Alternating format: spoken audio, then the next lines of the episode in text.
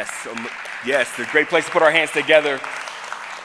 Well, good morning, Ascent. If I haven't met you yet, my name is Maurice. I'm one of the pastors here on staff. The bulk of my role is, uh, consists of teaching as well as pastor of racial reconciliation. Uh, before I get started today, I want to make mention of something and put it on your radar um, that I think is going to be so important. Not only do we have Chief Hayes that's taking place, which was an amazing video and amazing work that our community impact team is doing, and so is Quincy. Um, but October 2nd, October 2nd, uh, we are branding this as Celebration Sunday. Here at Ascent, we want to create a culture where we continue to celebrate what God is doing in the life of every single person that's around here. A core part of Celebration Sunday is also baptisms. Baptisms. If you were here a couple of months ago, I believe it was in May, we had Baptism Sunday, and I'm here to tell you listen, it was amazing. It was off the chain. I don't know what the young people say, but it was lit. It was dope.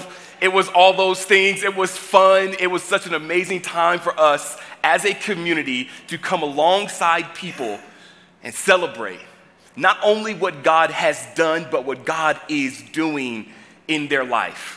And baptism is that external expression of what God is doing in that person's life. And if you're a person who's thinking, maybe that is for me, maybe that's my next step. Not too long ago, actually, that day, a good friend of mine, Zach, got baptized. Now, he was not even scheduled to be baptized that day. But he knew that in his journey, at some point, that that was actually the next step for him. That was the catalyst for him in that moment for him. And I believe that God pressed it upon his heart that the next step for him in his journey is to be baptized. So spontaneously, in the moment, jeans on, the whole nine, Zach got baptized. And that's the thing that we are hopeful for. And I'm encouraging you, don't wait to that day. You can do spontaneous if you want, but you don't wait to be spontaneous. Email us, reach out to us Maybe that's something that you're sitting back and you're thinking in your life right now. Maybe this is the next thing for me. And what's so special about baptism is that a community comes around you and say that we're in this with you. So whether that's you, whether that's a friend, or whether that's a child of yours, and you're saying, maybe I want my child to be baptized. We are here as a community to celebrate that, and we're excited about that. So please reach out to me, email me, or someone that's on staff, whatever that looks like. We're having that October 2nd. Keep that on your radar, all right? Um, before I get started, I also want to pray uh, for our time together that we're going to have. And um, this is a little bit of a special prayer. I don't think I'm going to lose it. Um, but I want to pray not only for our time together, not only for baptism on October 2nd and all those things as well. Um, but I want to be open with you. And um, like everybody, um, things happen in life, things take place in life, and uh, things that are unexpected. And uh, at 5 a.m. this morning, um, I got a text um, from a family member that my aunt had passed away. And um, a dear aunt of mine who was so proud of me, who loved me so much. Um, and so as I'm stepping into this moment, like everybody in life, sometimes we have to carry more than what we thought we were going to carry. And that's on my mind right now. That's on my heart right now. Um, and I just want to share that with you because we're a family and we're a community. And as, as I step into this moment holding that, I told the staff, listen, I'm gonna stay focused. I want this to be a normal morning, but I also want you to help me, help, help me carry this. And um, I want you also to help me carry this as I step into this moment. Um, so it's not about me, but I also just want to make it clear that um, this is a moment, and I believe a teaching moment for every one of us. Um, that as we step into uh, the things of God, when we continue to walk as a community, when we move forward and we do things in life, whether that's on your job or as a family member, whatever that looks like, uh, there's people that are next to you that are holding things and carrying things that you may not be aware of. Um, and what's the beautiful thing about family and community is that you don't have to be in that alone. And so I know that there are those of you in the audience right now praying for me that are holding me up. Dennis, Peggy, Miss Lauren, I know y'all got me, and I know you all do as well. So um, as we start our time together, we're going to lift up our moment. We're going to lift up all the things that everybody is holding this morning, including my aunt, Eloise Mallet. Would you pray with me? God, thank you. Thank you for this morning. Thank you for another day. Thank you for the sunshine. Thank you for the beauty. Thank you for opening our eyes to see the land of the living. I pray right now for our time together because I truly believe, Lord, that all week long, all month long, you've been pressing a word into my heart. And I also believe, Lord, that there are people in this room just like myself that are holding things that they didn't expect this morning. And as a family, as a community, we come together. And I, to the best of my ability, try to model that, Lord, uh, knowing that you're with us, knowing that your presence is with us. And so we thank you for what you're doing and what you're about to do. Speak to our hearts. Show us. Let us feel your presence. In Jesus' name I pray. Amen. This morning, we continue into a series around faith and the world of faith, but not only faith, but also doubt. And the way that I want to start this morning is in typical Maurice fashion. I want to start with a story about me. I want to start with a story back in 2010. Uh, not too long ago, I was looking through some old pictures, some old things, and I came across my first driver's license. And I looked at that picture, that first driver's license, and so many different thoughts came to my mind. Uh, I had a huge smile on my face. They don't let people smile anymore. It was a huge smile on my face. A huge smile on my face, but I looked at that picture, and, and I also thought to myself, now, you don't know the story behind all this, but I just thought to myself, what a punk. Like, I know this person, like, I know who that person was. And I just sit here and I think to myself, oh my goodness. I had a huge smile on my face. I had just graduated. My parents had got me a car. I got my driver's license. But it was also a time in my life that was a spiritual high. And it was a spiritual high because I wasn't even uh, following God wholeheartedly for about, uh, I was probably not even a year, and, but I was following after God. And for whatever reason, I fell into this trap of starting to think that I got it all together. I started taking classes, I started following after God, I started doing all these things, and I started getting puffed up with all this knowledge. So I'm looking at this picture, and I knew who that person was, and I'm just looking at it like, oh my goodness, you self righteous, arrogant, defensive, full of anger, just ugh, I just looked at it like, oh my goodness, I knew what was happening at that point in my life. I actually gained a reputation at the junior college that I was at. Um, I started hosting Bible studies and doing these different things. Um, but it was like uh, not a good reputation, right? Because I started to uh, take on this responsibility that I needed to defend God. And I started to really get real arrogant and started to have this reputation of debating people. And, and, uh, and because I started to know different things and started to, to, to follow some, uh, uh, some people and all these different things, like I started to use scripture. I just knew it and I knew how to just take different angles and bring up things that they didn't even know about. I just, ugh, I didn't even, I look back and I'm like, that is so disgusting. So, but I tell you that story because I started to do these things and people on campus would come around and I would find it my mission. I mean, if it was a Jehovah's Witness, please, oh my goodness, I'm coming after you. Mormons, wear your shirts, go on mission, that's fine. I'm coming after you. I was made it my mission. People who were on there, if they're atheists and they, they say there is no God, whatever, I found it my mission to defend God. I was just so, just, like I said, self righteous. I got super holy. You got to watch out for those like fresh Christians. Sometimes they just think they, they're just too cool. You know, they just start, you know, that phase. Some of you in the room, you know this one. You get that phase, you start throwing away your secular CDs, right? You go through that stage in life. And I just was like, oh my goodness, only worship music, only worship music, all these things. Some of you know what I'm talking about. Um, but I got to this place where all these things were happening. Fast forward a couple years, um, I'm going into my fourth year at a two year college. Don't ask questions. School isn't for everybody, okay? Chill out. Don't look at me like that. School is for everyone, but I'm going into my fourth year and I take world religion.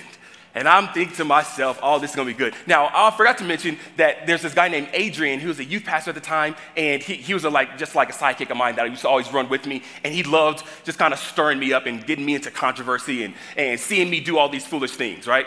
Uh, so we take this class together. And it's this world religion class, and Professor Beth Skinner. Ooh, I'll never forget.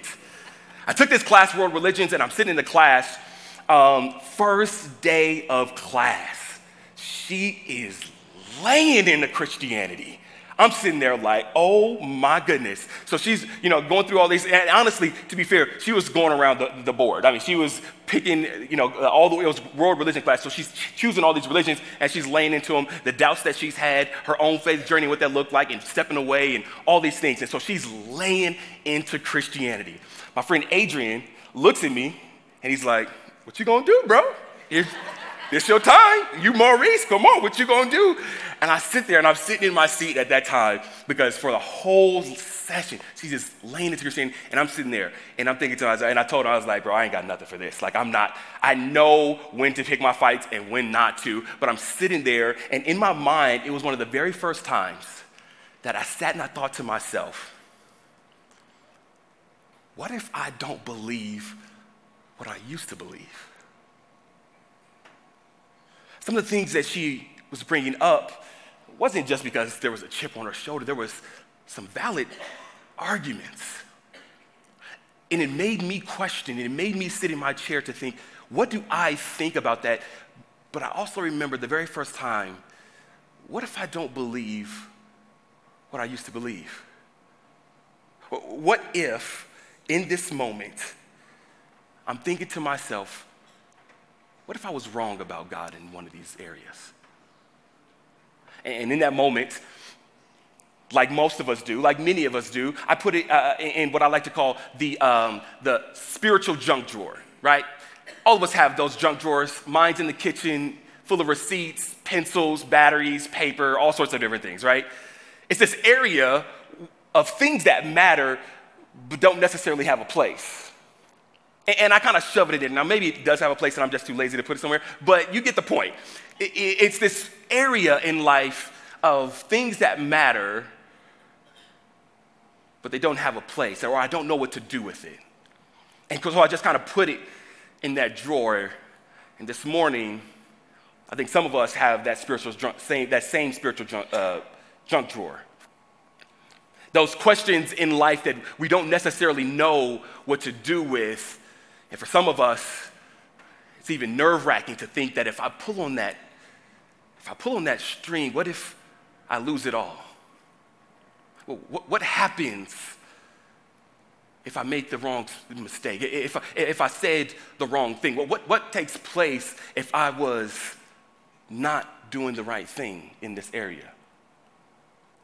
There's a professor at Wheaton College who asks his students every single semester in their theology class, at the top of the semester, he asks them, and this is a telltale sign, he waits for that answer because it tells him where people are in their journey. And he asks them, When was the last time you were wrong about God? It's interesting the answers that he receives because that tells him a lot about a person. And this morning I asked the same question because it's fascinating to me that I see in certain areas of life that we have this sort of thinking that we have to hold on or be perfect and the thing that we once believed has to be the same thing we believe today. I see this in the area of politics a lot. Like, I'm not gonna get into politics this morning. I don't know who else is nervous about our country, but like I said, I'm not gonna get into politics this morning. Um, but the, one of the things that I see in politics is that there's this gotcha question that people use. 30 years ago, we have this clip of you saying that you believe this, and today you believe this. How can we follow someone who has changed their mind on such a topic? And I said, think to myself, like, oh my goodness, why is that viewed as a deficiency and not a maturity or a maturation? I see that and I think to myself, please don't go look up anything that Maurice said 10 years ago. Please don't go find anything that Maurice said 15 years ago. Do you, do you know the things that I believed or that I held on to? Not only was I uh, searching and finding some old things and I came across my, um, uh, my, my driver's license, but one of the things that is so nerve wracking for pastors and preachers is when you come across old sermons. Cringe. Oh my goodness.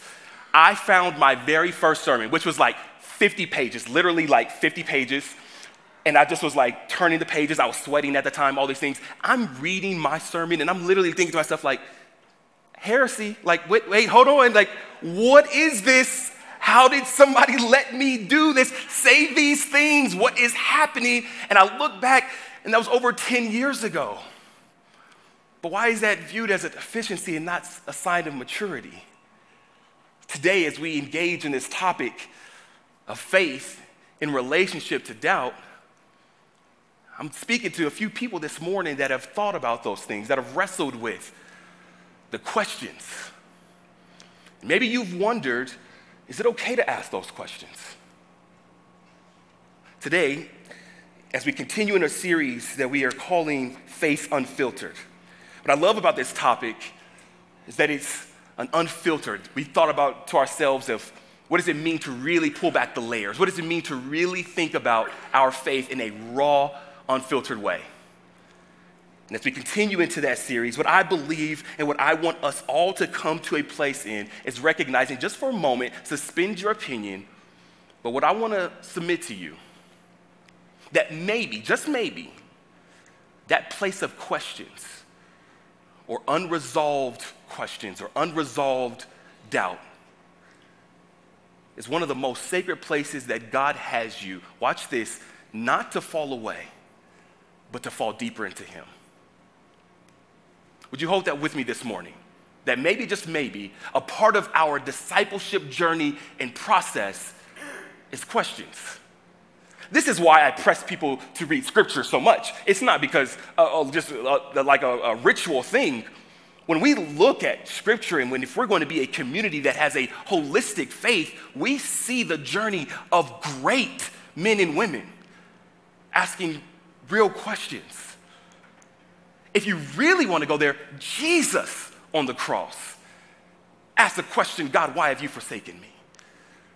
There's questions all throughout Scripture. The collection of Psalms, one third of them is all of lament. There's an entire book of lamentations all around people lamenting and crying out because God feels distant or it feels as if God is not there and they're losing their faith. That is a place that we would love to have everybody continue to recognize that it's normal, that it is okay. One person puts it this way that marriage, our relationship with God is like marriage, and it takes a lifetime to know someone. And even then, you don't fully know them. If they're a married couple in the room, you understand that there are people, that the person you wake up to today is not the person you married years ago. Me and Aisha, we joke a lot every now and then when we, will look at each other, we joke around and we say that we're on our fourth marriage together. because we have been through so many different phases, so many different versions of ourselves, and who we are today is not who we are, who we were seven years ago when we got married location change, vocation change, ups and downs, struggles, all sorts of things in our life, and it changes us. So, why would we think in our relationship with God that we would have Him figured out, that we would have no questions? I want to read a scripture for you this morning that is not a typical scripture when talking about doubt. But there's an angle that I want to take with it that I think is going to be helpful for our time together. I want to read this for you. It is found in John 12 12. It says these words The next day, the news that Jesus was on the way to Jerusalem swept through the city. A large crowd of Passover visitors took palm branches and went down the road to meet him. They shouted, Praise God! Blessings on who, who Blessings on the one who comes in the name of the Lord. Hail to the King of Israel. Jesus found a young donkey and rode on it, fulfilling the prophecy that said, Don't be afraid, people of Jerusalem. Look, your king is coming riding on a donkey's colt.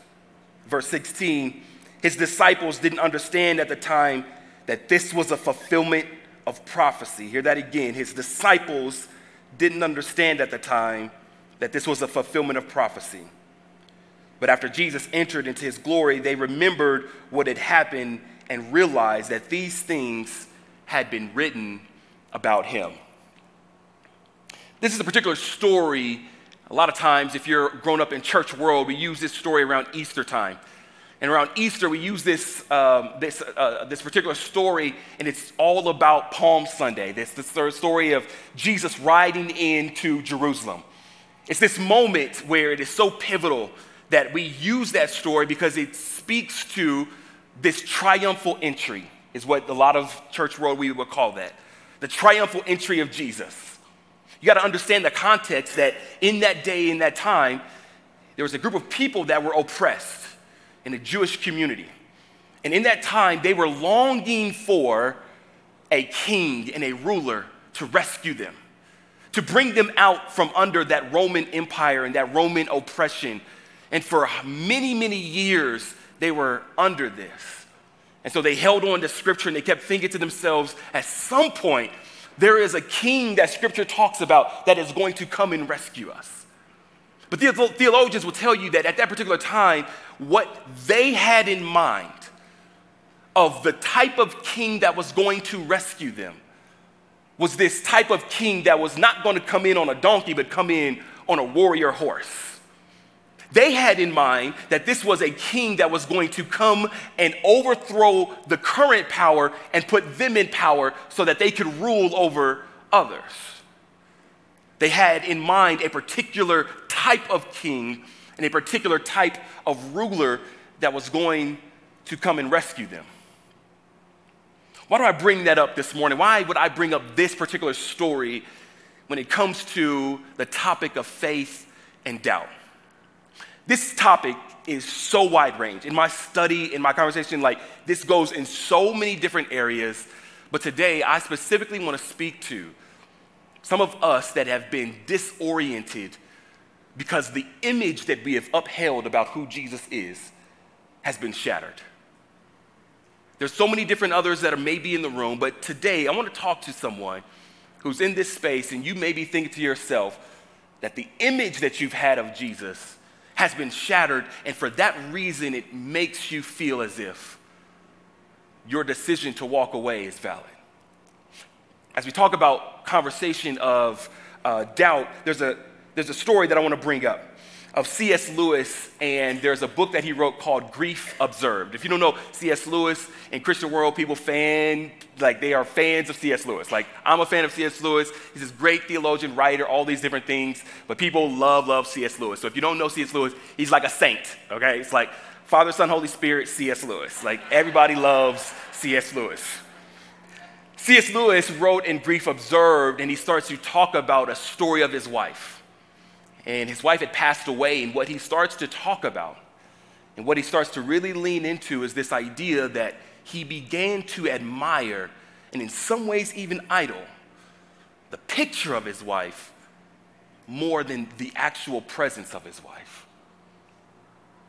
And he talks about how he starts to drift away from actually knowing who his wife was and the presence of his wife, and actually starting to really press into the image of his wife. And what he writes down is this idea of how we do that when it comes to our faith walking with Jesus. He writes these words. he said that I needed Christ, not something that resembled him. My idea of God is not a divine idea. It has to be shattered from time to time. And watch this, he does the shattering. He goes on to say that instead of seeing the shattering as something, as a reason to walk away, but to see shattering as a presence of God, the mark of the presence of God. What am I getting at here? I, I believe there's images that we put up in our life of who we desire God to be, of who we want Jesus to be. And somewhere along the way, there's been a shattering that has caused many people to walk away. If you look at our world, if you look at any statistics, if you look at church world, anything that's taking place, you begin to see that there was a mass exodus of people who are either disassociating with the church or falling away from faith altogether. One of the uh, theologians that I want to talk about today is a, a guy named A.J. Swoboda. And he is an amazing guy on the West Coast. And he writes this conversation around doubt. And what he says is that there's three stages of doubt there's construction, there's deconstruction, and there's reconstruction. For a moment, would you engage me in just what that means? Construction, what he talks about is that foundation of faith that was handed to us, that was given to us. And what's awesome about this is that we all recognize that at some point in our life, a foundation was given to us, a, a sort of image of who God is was handed to us. That foundation was not only handed to us, but we have to really do some digging to see what was it about this foundation that we love so much. So let me give you an example. I grew up in a holiness Pentecostal charismatic black church. I loved that church so much. It taught me how to love God. It taught me how to sing. It taught me, not necessarily sing, but I do sing. It, it, taught me how to love God. It taught me how to pursue God. It taught me how to fast and to pray and to love Scripture, love God's Word, and to be around God's community. It, it taught me black preaching. If you've never been around a, a sort of historical black tradition of preaching, it, it taught me to fall in love with the art of preaching. And he taught me all these amazing things. To today, I hold on to those things. Those are things that I need in my life.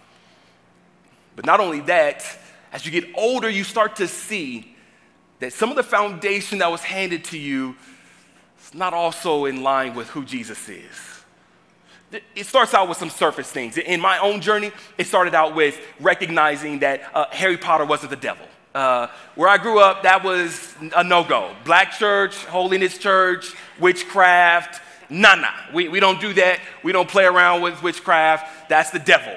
Uh, not only that, we start to really see uh, jewelry, tattoos. Ooh, hell, okay? Hell is where you're gonna wake up. Uh, that is what it was taught. That was what was given to me, okay? And so now you see I got watches and jewelry. So that's like, you know, I done came out of it. I done got myself delivered, okay? Um, but you start to see as you get older, because that was the thing that I actually, when I talk about looking at that sermon that I used to preach, like I look at that and I'm like, oh my goodness, like these things that I'm condemning and like approaching, like I'm speaking against it. You're going to hell. Like, like these things, because of that foundation that was handed to me, that faith that was handed to me. And I love the things that it taught me as it relates to scripture and the Bible and all these things. But as we get older, there comes a time where we begin to see some cracks in that foundation. We begin to see some shattering in that image of God that was presented to us. And it's not only surface things, it, it, can start out with Harry Potter, but then it starts to get to some things where even the tradition and the church that I love so much, that taught me how to follow God, also handed me a theology that women are becoming second, second, uh, second class citizens. Why was that a brain fart? Second class citizens in church world. And I start to get older and I start to recognize these things good intentioned, well meaning people handing me something that as I do my own following of Jesus and research, that is not in line with what I see as a thematic thread throughout Scripture. I don't know what that is for you. But there's probably a crack, either today or it's to be one at some point in your life, that you wake up and you think to yourself, maybe I don't believe what I used to believe. And this can be disorienting because for some of us, it gets to a real deep heart issue. It gets to a real issue for us when it comes to our relationships. When, when it comes to core things that we're saying, wait a second, I don't know if I believe that. And what I was handed to me was, was something that I think is not okay. Wait, wait a second, hold on. You want me to treat people that are part of this particular community a certain way just because, wait a second, I don't, I don't think that's okay. Wait, I look at Jesus and you want me to, wait a second. And sometimes in this moment, we can walk away from everything to, altogether and we can throw away the entire foundation. Or I believe what we see in Scripture when we see Jesus coming in in this triumphal entry, he does it in a subversive way. And what he does is he shatters that image, but he does so in a faithful way. And for every single person that is having a crack in that image that you're thinking about, I believe that there's a faithful way to steward that down. That there's a faithful way to recognize that God is with me even in the shattering. Because what you have been handed, you are starting to see is something faulty about this. There's something faulty about this theology that was given to me around divorce. There's something faulty around this theology that was given to me around politics, around all of these particular topics that we know and we see day in and day out. And instead of throwing away the entire foundation, instead of burning it all up, I say to faithfully walk through that, I believe that in that place of unresolved questions, that place of unresolved doubt, I believe that what God is calling us to do is to recognize that there is a shattering, a deconstruction that happens for every single one of us. And I don't use that word in that term lightly. And I'm also, let me be very clear, I'm gonna just put a quick insert, I don't wanna stay here long, but I'm also not in, telling us that uh, because I see something in Scripture that I don't like, um, therefore I can just say that uh, it's all baloney. Uh, there's going to be things in the gospel that is going to confront us. When you say love your enemies, I don't know about you, but I don't always love, like loving my enemies. I don't like denying myself. These are things that the gospel calls us, excuse me, calls us to do. But what I'm getting at is this image that we continue to put up. And I believe that God is walking with us in that, and we can faithfully do that. All throughout Scripture, I see, as I'm engaging in this topic, Jesus, time and time again, shattering the image that people put up around about him. You're supposed to do this, and he shatters that image. Peter takes out a sword, cuts the dude's ear off. Wachaya! Jesus is like, hold up, bruh. It's a miracle that happens also. If you read it, he takes the ear, puts it back on, and he's like, we're not supposed to do this, bruh. That's not us. Shatters the image of who they think he's supposed to be. Peter was like young 18 year old Maurice, like, I'm defending Jesus. And he's like, bro, I don't need you. I don't need all that. He shatters the image of who we think God is supposed to be, this box that we've placed God in. And I want to be real honest with you that that can be a very disorienting place when that image is shattered. And that stages that I talked about, that that theologian talks about, is not only construction, but deconstruction. And when he talks about deconstruction, he talks about it in a way that is faithfully stewarding, recognizing that maybe that mark of where we are is God calling us to go deeper into who He is, to know more of who He is, faithfully who He is. But it doesn't stop there. It's not only deconstruction, but it's reconstruction. And that's my encouragement for all of us on this morning. Deconstruction, I believe, in a holistic way, is a part of every single person's journey in faith. When it comes to in a true faithful steward of our faith, I believe deconstruction is going to be a part of every single person's journey. That, that, that taking away that image, that shattering what we thought God was supposed to be, that box that we put him in, that question of maybe I don't believe what I once believed anymore. Every single one of us are going to go through that. But here's the thing deconstruction is a great place to visit in our faith, but it's not a good place to live. Deconstruction is a good place to visit, but never intended for us to be a place that we live in. I like to call deconstruction the uh, New York City of our faith. I don't know about you, but I've been there and it is an amazing place to visit, but I would not live there. It's not something I would go in and out doing all the time. That was just something I was, as I was preparing this message, I thought about. And I was like, that's New York City for me. Uh, visit, but don't live. But in a real way, we see Jesus bring us all the way back to a reconstruction a presenting of himself, a representing of himself. And this morning, I don't know where you are, but I want to speak to those of you who may be wrestling, who may be doubting. If you haven't caught on thus far, I want to specifically speak to you and let you know that you are loved, that you are welcome, that you are right where I believe God has called you to be. To visit, not to live, but to recognize that sometimes the shattering of that image that we were given from good meaning, well intentioned people, we believe that I believe when we look at scripture and I look at the words of amazing theologians, I believe that's the mark of God. That's not the absence of who He is. And it may feel like you're spiraling in some ways and things are unresolved and you've pressed pause on faith for a moment and you've walked away from church and the institution of church and all of these things and you're, you're searching. I want to let you know that you are in a holistic faith journey. And that right where you are, I'm calling you to fall deeper into God and not fall away. Because in a true reconstruction way, when Jesus represents himself to all of us, we see the God of this world. We see the one who pursues us. We see the one who died on the cross, who's seen that you are valuable and that you are worth it. We see a person who did everything in his power to follow after you, to, to do what he needed to do because you were worth it.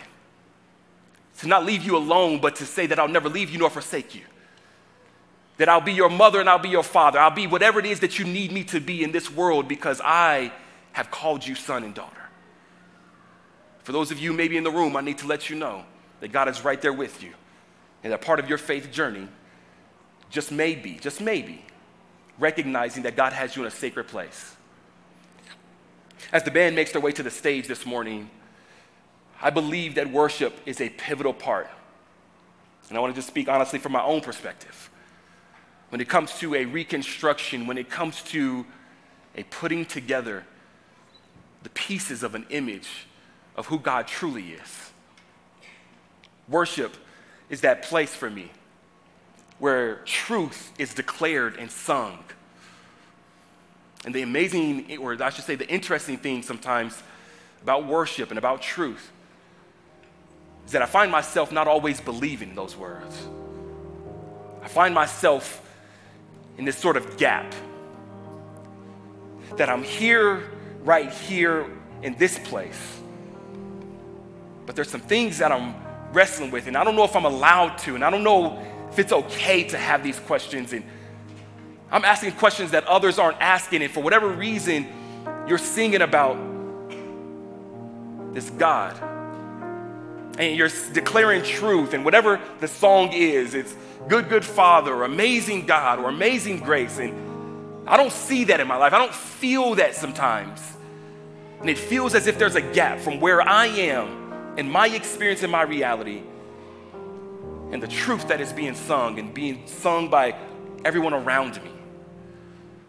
And in my journey of having my own wrestlings of doubt and questions that I still today keep me up at night that I can't really wrap my head around.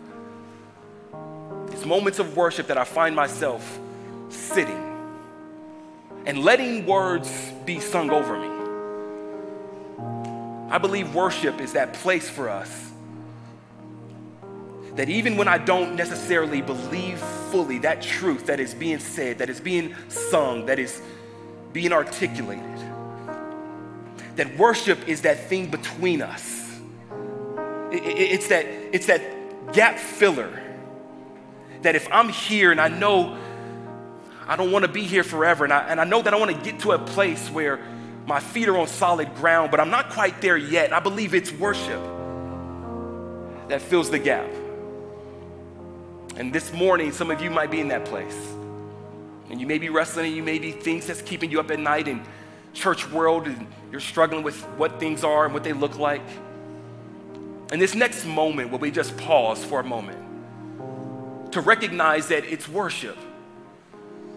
It's worship that softens our heart. It's worship that even when I don't fully believe, God, you are singing to me. You are allowing your presence to shower me with your words of truth. And it is your truth that sets me free. It sets me free. It is your truth that is my light. It's the lamp unto my feet and the light unto my pathway. It is your truth that, that gives me the glimpse of hope. It's your truth that is that glimmer of light in a dark tunnel. This morning, would you allow these words to be sung over you? And at some point, if you feel led to stand up and engage in that, please do. But let this be that moment for many of us in this room. Even if you're not quite in that place and you're Maurice, I'm not really doubting this morning and things are good. What an amazing place to be as a community, as a faith community, we recognize that even in moments like this, as we see this topic, we know that we're supposed to surround each other. In John 20, we see this guy named Thomas doubting. He says that some doubted, and then right after that, it says that they worshiped. Would you, even in the midst of holding the things that you're holding this morning, would you take that step and just let worship be the truth that showers you this morning of who God is. Let me pray. God, thank you for this morning. Thank you again for your presence. Thank you for, in a lot of ways, the shattering that has to happen. The breaking away, the follow ground, the things that we once held on to and we're so nervous to let go of. But Lord, would you allow us in this moment to hold the things that we're wrestling with And let your truth be the things that shower us, that, that, that gap filler, that thing that holds us, even when we can't even hold on to our own faith. Let the worship in this moment be the thing that uplifts us, be the truth that we hold on to. God, would your presence and your voice and your words carry not only today, but throughout this week, throughout this month, for all of us who are wrestling and wondering and even find ourselves wandering. That knowing that you'll never leave us nor forsake us, that it is you that does the shattering, that it is you that is right there with us in this holy place of questions. We surrender right now and we let go of what we thought you were supposed to be. And we ask that we may encounter the God who is. In Jesus' name I pray. Amen.